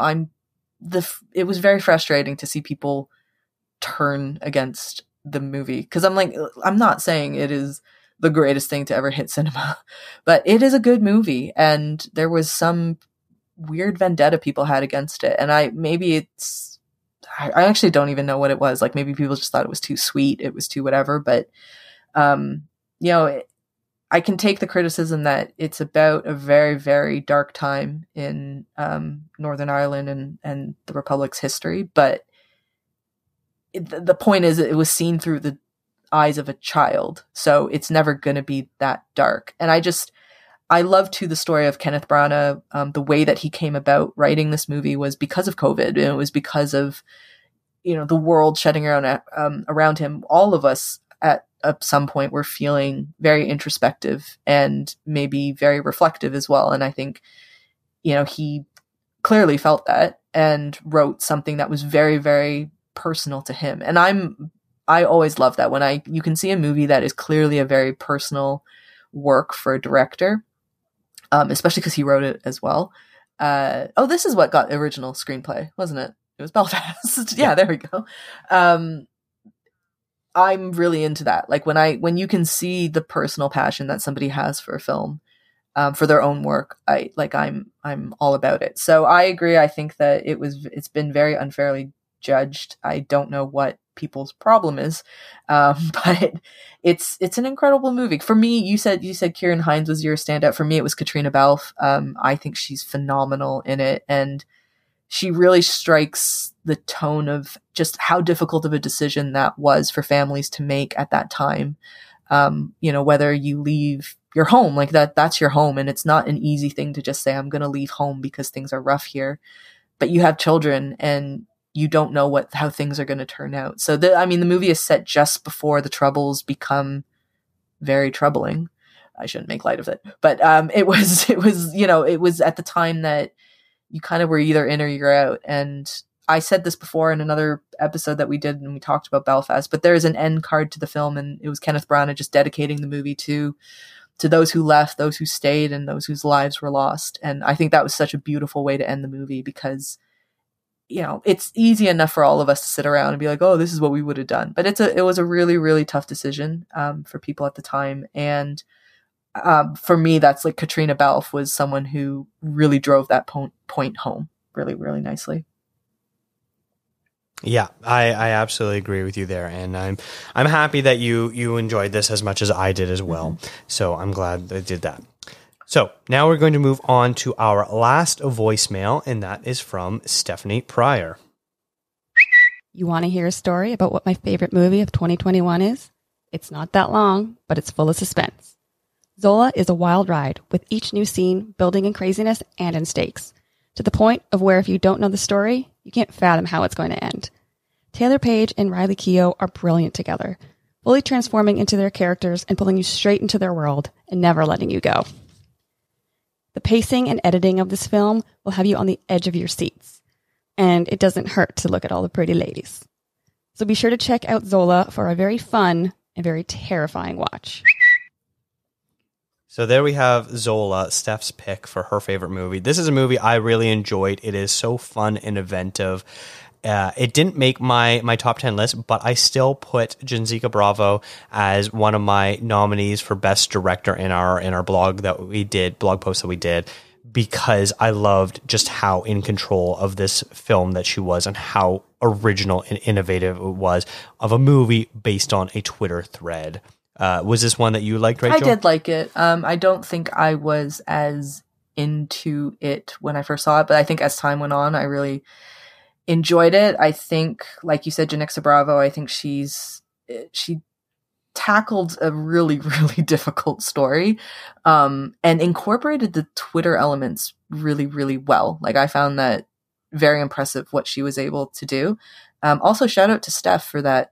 It was very good production value on her voice note. I really enjoyed that. But yeah, Zola's a cool movie, and it did kind of go a little bit under the radar this year, didn't it? It wasn't maybe not as big, but A24 has a weird way of marketing their movies, I find, and they didn't really push Zola. By weird, you mean terrible? Yeah, I mean, right now there's the movie Everything Everywhere All at Once. They're doing a really good job with that one. And I don't know why. I know why, because it's a great movie, but like, I don't understand why movies like Red Rocket, Zola, even Tragedy of Macbeth, like, I don't understand why they just kind of let those you know, like sit down, because I think Zola is actually a really good contender for adapted screenplay, because it's Twitter. Like, that's incredible to me that you're able to do something like that. So yeah, Zola's a cool movie. Mm-hmm. It's shot really beautifully as well, as Steph said. Yeah, I was a big fan of that, and I'm glad Steph was able to talk about it, and so that gave us a chance to briefly mention as well, because it is a very interesting and fun movie. Now we are on to our final picks. Rachel, what is your number one film? This has been an unmovable movie for me. The second I saw it, I think I already threw it up to number one, and it hasn't changed. And I saw it last August, I want to say. It's a movie called 9 Days. It is directed by Edson Oda. It is his first film. He wrote it and directed it. It's his debut. It is a movie about an arbiter of souls played by Winston Duke. I don't know why I'm saying it so dramatically. It's played by Winston Duke, who is amazing. And he's, you know, people know him best as M'Baku from Black Panther. This is a completely different role for him. He plays Will, as I said, it's an arbiter of souls. And it takes place in not the afterlife, but it's in the before life. And the idea is he amongst, like, there's a ton of them. We don't ever see how many there are, but we see a few other people in the same role as him. Are monitoring people on Earth, and those are the souls that he picks to get the chance to be born and have the chance to actually go live a life on Earth. And there's, you know, he's got all these analog TV, like old school TV sets set up in his house, and that's how he watches the perspective of the people he picks, and he gets to watch their life, and he takes notes. And one of the people that he picks, who he felt very strongly about and has a deeper connection with that person than he had with other souls, dies unexpectedly. And he is now tasked with finding a new person to fill that TV space. And that's where you get a parade of people coming through who are essentially interviewing for this job, and it's a job process that takes, or an interview process that takes over 9 days. That's where the movie gets its title from. And you get people like Tony Hale, Zazie Beetz, Bill Skarsgård. I think those Benedict Wong is also in it. He's not one of the interviewees. He's Will's assistant. And it's just a movie that kind of goes through, like, my biggest takeaway from it was how lucky we are to kind of have the life that we have, and not just in terms of, you know, the wealth or the privilege that you're born into, but just the fact that you were even chosen to be alive, if you want to take the premise as being fact. Like, this idea that our existence is incredibly improbable. We're like a lottery system. It just happens that you got a shot at living in this time period for however many years. And the movie isn't sanctimonious about, you know, saying you have to live life to the fullest, you have to do this with your, like, make an impact, change the world. It's not like that at all. It's just saying, recognize the fact that you're even existing is incredibly lucky, and do with it what you want, you know, do with it what you will. And the inspiration for this film came from Edson Oda's own personal life, who had an uncle when he was when Edson was, I think, 11 or 12, and his uncle committed suicide. And obviously that had a profound impact on him, and it led him to write something like this. And when you know that fact, 9 Days takes on a very, very different meaning. So I really love this movie. Again, it's my number one. And it's one that has stuck with me. I've seen it a million times now since it was released, and I've recommended it to probably everybody. And like I said, only one person I know has really come back and said, yeah, like, it connected with me too. So I can appreciate it's not for everybody, but for me, it's a really, really beautiful movie. And the performances are amazing as well. And it's shot really, really nicely, technically speaking, but yeah, it's the story for me that just kind of gets me. I feel bad that I still haven't seen this. I know you've been harping on me all year to get around to watching it, and I still haven't, and I feel terrible. It's your number one movie, and I really should have done my homework, so I'm sorry, Rachel. To be honest, I didn't know if you had seen it. I haven't asked you, because I thought, what if you watched it and you really did like it, and that's why you haven't mentioned it to me? But okay, so you just haven't seen it. I'd be worried about disappointing you. I literally was like, I'm not even going to ask him, because it's one of those movies that, you know, sometimes you can watch a movie and if enough people don't like it, you start questioning yourself a little bit. I actually did that for this movie. I did question myself a little bit. I was like, is this movie not as good as I think it is? So I rewatched it again. I'm like, no, it's effing brilliant. It's just one that I guess is not going to hit every, like I had a few friends who had very different interpretations of the film. And if I had that interpretation, I might be a bit wonky on the movie as well, but it just really worked for me. It was just one that really spoke to me on many different levels. And I think being in COVID and like lockdown and all that kind of stuff, that probably added to it, because when I watched it, the world was in a very odd spot. I mean, we're still in a very odd spot today, but yeah, it's a movie that came at like the perfect time for me. And if you ever get a chance to watch it, Dakota, I would obviously recommend it. Okay, I will eventually get to it, I promise.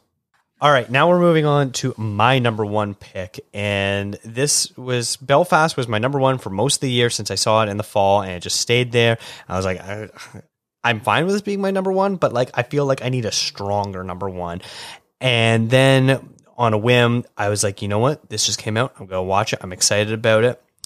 The Last Duel from Ridley Scott. I watched it and was absolutely knocked over. I loved this movie. Now, a lot of people are comparing it to Rashomon, the Akira Kurosawa film, because it takes a story and tells it from multiple people's perspectives about how they interpreted things, how they saw things, how they remembered things, all this different stuff. But it's a little bit different because whereas Rashomon literally told the same story 4 times and just showed that story, this, despite the fact that we're getting different perspectives, we're getting what happened before, what happened after. The story continues, it flows. I love the way this film is structured because every time things happen, it changes everything completely. And by the time we get to the last viewpoint, which is from Jodie Comer's character, everything just really comes to a head and knocks you over. This is the perfect movie to analyze and break down the effects of things like toxic masculinity, things about believing survivors, what we need to do to support people, what are wrong ways to support people that have gone through traumatic events, a whole bunch of different things. But at the end of the day, this comes down to an impeccable story crafted by Ben Affleck, Matt Damon, and Nicole Holofcener, Ridley Scott's direction, and then the performances from Damon, Adam Driver, and Jodie Comer. The three of them just put an absolute clinic of performances in how you can film a scene 3 different ways and have 3 different interpretations, and all of them be good and interesting ways to deliver their character. And then also shout out to Ben Affleck, who shows up as the biggest douchebag in the world and nails it. And I am so happy. His haircut, I know everyone was making fun of his blonde bowl cut and blonde goatee. I loved it. It worked for me. It worked. And I also appreciate that Affleck just was Boston. It doesn't matter his middle age is France. It's fine. He is a Boston boy through and through. That's just how it's going to be. I really love this movie too. I remember watching it, and again, this is another movie that had a weird backlash to it because there was a rape scene that was shown twice, and I'm not good watching sexual violence in films. Like I do, you know, very much, I think rightly so. I don't know if you kind of take joy in those scenes. That's kind of weird, but I do struggle watching those. But to me, it was very necessary for the movie to show it in the way that they showed it. And Jodie Comer, for me, Jodie Comer is right next to Denzel Washington for me as my favorite performances of the year. She is so good in this, and she has the task of, you know, making the smallest little changes in her facial expressions, like an eyebrow raise here, like an eye narrowing there, to really show the difference between the perspectives when they tell the 3 different stories, or the same story 3 different ways. And it was such a shame to me that she didn't get the recognition she deserves. But I'm with you. I think Last Duel is an amazing movie. I really like the sound design on this movie, which I found really random, but that was something that really stuck out to me. Like the fire crackling, and then, you know, you had the chainmail and the swords and all that kind of stuff. It's a really good movie, and was not the Ridley Scott movie that ended up taking I guess the what do you call it? Like the critic's mantle, like that was Gucci for some reason, was the one that they decided to praise that one over Last Duel. But I really like Last Duel. Which is so frustrating. It is very, very frustrating because I think Last Duel is by far a better movie. And it's I think a real return to form for Ridley Scott. Like I haven't really liked a movie of his in a little while.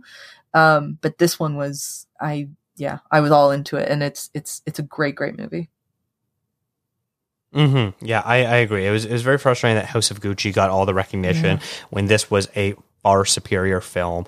And it sort of seems like people just decided not to watch it because almost everyone seemed to universally loved it. The problem was no one saw it, which was so frustrating. Well, it's also people... But I'm right with you. Sorry, I was just going to say, it was people hearing this backlash and jumping on to the backlash. But I'm like, have you seen the movie, though? And they're like, no. So I'm like, if you haven't seen the movie, how can you say? Because then once they saw it, a lot of people were like, oh, I was ready to hate it. And then they watched the movie. And it's incredible because it is a very, very good movie. And I don't know, it just kind of got lost in some weird online discourse. Yeah, it's fine. There's a tweet that not long after I watched it, I saw it where someone was like, putting the movie on, haha, look at these stupid haircuts. Me, 20 minutes later, I will do anything for you, my liege. That just shows. I mean, I know we go into movies with certain expectations depending on the filmmaker, the actors, maybe what we've heard about it beforehand. But like, give a movie a shot, and you might be very, very surprised. Like, you never know. Mm-hmm. Yeah, I love the righteous indignation that Matt Damon had as Sergent de Carouge. He was so good at battling Adam Driver, who was able to really do a fantastic two-faced performance that didn't feel like he was doing a two-faced performance, where you really sort of felt the nuances of a man who just believed he was, going about his career and life in a way that you should, and you should use your connections to advance and things like that, and how it really irked Matt Damon's character, which is so fantastic. But I think I really want to highlight, there's a scene later in the movie after... Matt Damon's wife, Jodie Comer, Marguerite de Carouge, is in the middle of accusing Adam Driver's character, Jacques Legrige, of raping her, and what that sort of the sort of shame it's bringing to her family, and all this sort of I don't want to call it media hailstorm, but it basically sort of is like the court of public opinion all turning against their family. And there's this fantastic, really depressing scene between Jodie Comer and Matt Damon's mother, so Jodie Comer's mother-in-law, where she's like, yeah, it happens to all of us, and you just kind of have to deal with it. And it's just like such a gut punch moment of the reality that happened to women from that era, and not just that era, that continues, of how many women face sexual violence, and how you can put up a fight and demand justice and all this sort of things, but at the end of the day, it's going to end up causing the victim far more trouble than probably they want to actually deal with. And so you have women like this mother-in-law who are like, yeah, it happens, you just got to deal with it. And it just sort of knocks you over of like, how can anyone live a life like that? Like, she's very matter-of-fact about it. It's like pointing the finger at Marguerite, saying like, why are you making a big fuss about this? Like, relax, like, is basically what she's saying. Like, relax, like, calm down. This is just life. Like, this is what happens. And you're right. It's an absolute gut punch. And I love that they included that scene. I think that, and it just kind of goes to show it, like, things haven't changed nearly as much as we would have hoped that they would from Middle Ages France to today. But I completely agree with you what you said before about Matt Damon in his performance. Like, I know he's kind of had a bit of backlash himself over the last few years. And I think last year he actually came out with two very, very good performances. Like, Last Duel, he's amazing as just this pathetic, whiny husband who's like this, like, he's real little man syndrome. Like, that's like 100% what he is. And he also was great in a movie called Stillwater, which that came and went very, very fast. And the movie's not the best movie, but he's great in it. And I like, it is kind of funny to me that Matt Damon, who was once one of the biggest movie stars, is kind of housing dealing with a little bit of backlash for him as an individual, but he's had some pretty great performances last year that have gone relatively unnoticed, I would say. Mm-hmm. Yeah, I agree, and I don't know what else to say. Like, it's unfortunate that this movie wasn't up for every Oscar imaginable. So I will settle to just having to continually advocate for its greatness. And while it's similar to Rashomon and while it's different than Rashomon, I think it's great that, you know, people are talking about two great movies like that. Absolutely. All right, so there you have it. Those are our 10 favorite films from the past year. Rachel, do you want to run through your list just so everyone is aware in order how it all shook out for you? Number 10, we have Flea. And then at number 9 is Aloners. Number 8 is Pig. Number 7, Saloum. Number 6 is Dune. 5 is Drive My Car. 4 is Nobody. 3, Malcolm and Marie. Number 2 is The Worst Person in the World. And my number 1 favorite movie of 2021 is 9 Days. For me, my number 10 is The Worst Person in the World. 9 is Pig. 8 is Nightmare Alley. 7 is The Tragedy of Macbeth. 6 is Official Competition. 5 is Red Rocket. 4 is Drive My Car. 3 is The Righteous. 2 is Belfast. And my number 1 film of 2021 was The Last Duel. Now, do you have any honorable mentions you want to just kind of shout out there that that came close to making your cut, and you just want to make sure that people know what great films you also really love this year? Yeah, so in addition to like Tragedy of Macbeth, Red Rocket, Last Duel, those were all ones, Belfast, like those were all ones that could have made my top 10, but I didn't choose those other honorable mentions because I saw them on your list. So the ones that I'm going to shout out are a documentary, Woodlands Dark and Days Bewitched, which I know both of us loved. It was a South by Southwest, I believe. That's where we both saw it last year. It was, yeah. Documentary about, it's like a 4-hour documentary about folk horror, and it's incredible. It's such a great resource and reference material for more folk horror movies. I also really enjoyed a German movie called I'm Your Man, which stars Dan Stevens, who people might know from Downton Abbey, who played Matthew. I think that's who he played in Downton Abbey. It is about an AI. Dan Stevens plays an AI, a robot, and kind of it talks a bit about like human connections as well. Like, can you get connected to an AI and that kind of thing? And I love sci-fi, so yeah, I'm Your Man is a really, really great movie that I believe was the Germany's submission for their international pick or international film at the Oscars. Another international film is Denmark's Riders of Justice. I love Mads Mikkelsen. He is the greatest. And he actually just did an interview with GQ and was shooting down method acting, which was hilarious. But he has this movie called Riders of Justice. It's an action movie, but it's also got just a lot of heart, and it's very, very funny. I really wanted to put that in my top 10, to be honest, but it just, I couldn't figure out which movie I wanted to take out.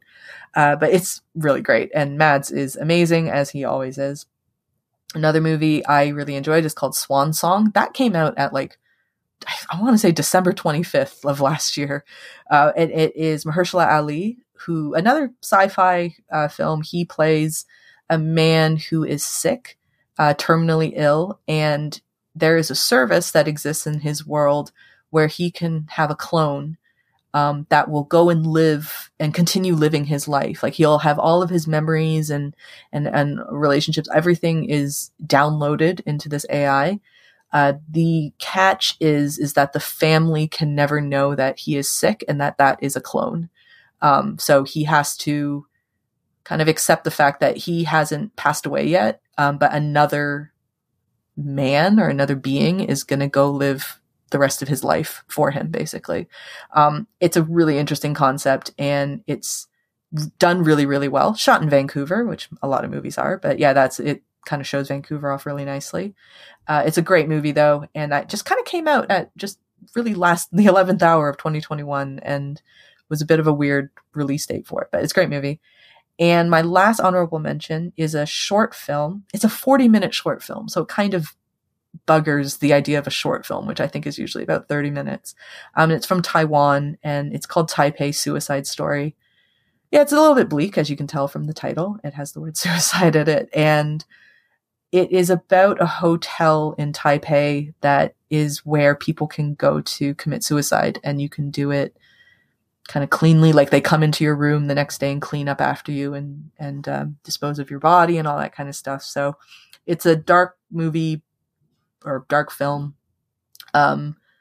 And it's not that 100%, this is not for everybody. There's obviously a lot of trigger warnings associated with a film like that, but it's very, very thought provoking and very moving in its own way. So yeah, those were probably the five that, in addition to some of the ones that you mentioned as well, that I really loved from last year. Nice. Okay. Yeah. Those are some great picks, especially Woodland, Stark, and Daysby Witch. That's another one I've been championing a lot too. But for me, I'm going to go with another A24 film that kind of fell off the radar as far as awards contention. That's The Green Knight.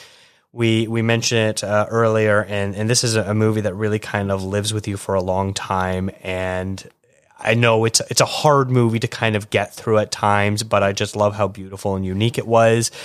Parallel Mothers, mentioned it when I was talking about Official Competition. Another Pedro Almodovar film with Penelope Cruz, absolutely crushing it. I loved how he was able to take two storylines that are pretty disconnected from each other and eventually bring them all together and tell a very satisfying story that is both a drama about what it's like to be a mother and potentially lose your child and all this sort of stuff, raising a child, but then also connecting the Spanish Civil War with it, which sounds ridiculous on the surface, but it really does work out.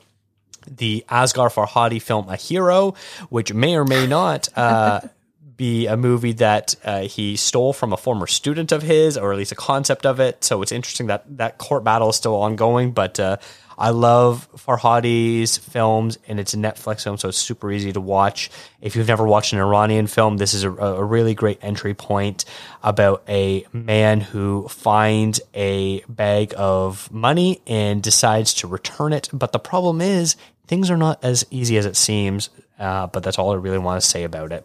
And then another one is Power of the Dog, which should have been the Best Picture winner, in my opinion. Really love this Jane Campion anti-Western movie and the way it examines masculinity and what it means to be a man, especially in the West, and putting on characters and all this sort of stuff was very interesting. I love this movie. It's beautiful to look at and a beautiful film. And then lastly, Steph's pick, Zola. I enjoyed that quite a bit. It is such a unique and interesting, fresh movie, and one I really do want to rewatch again. And we'll definitely have to bring Steph on when we do our A24 rewatch of it. Definitely.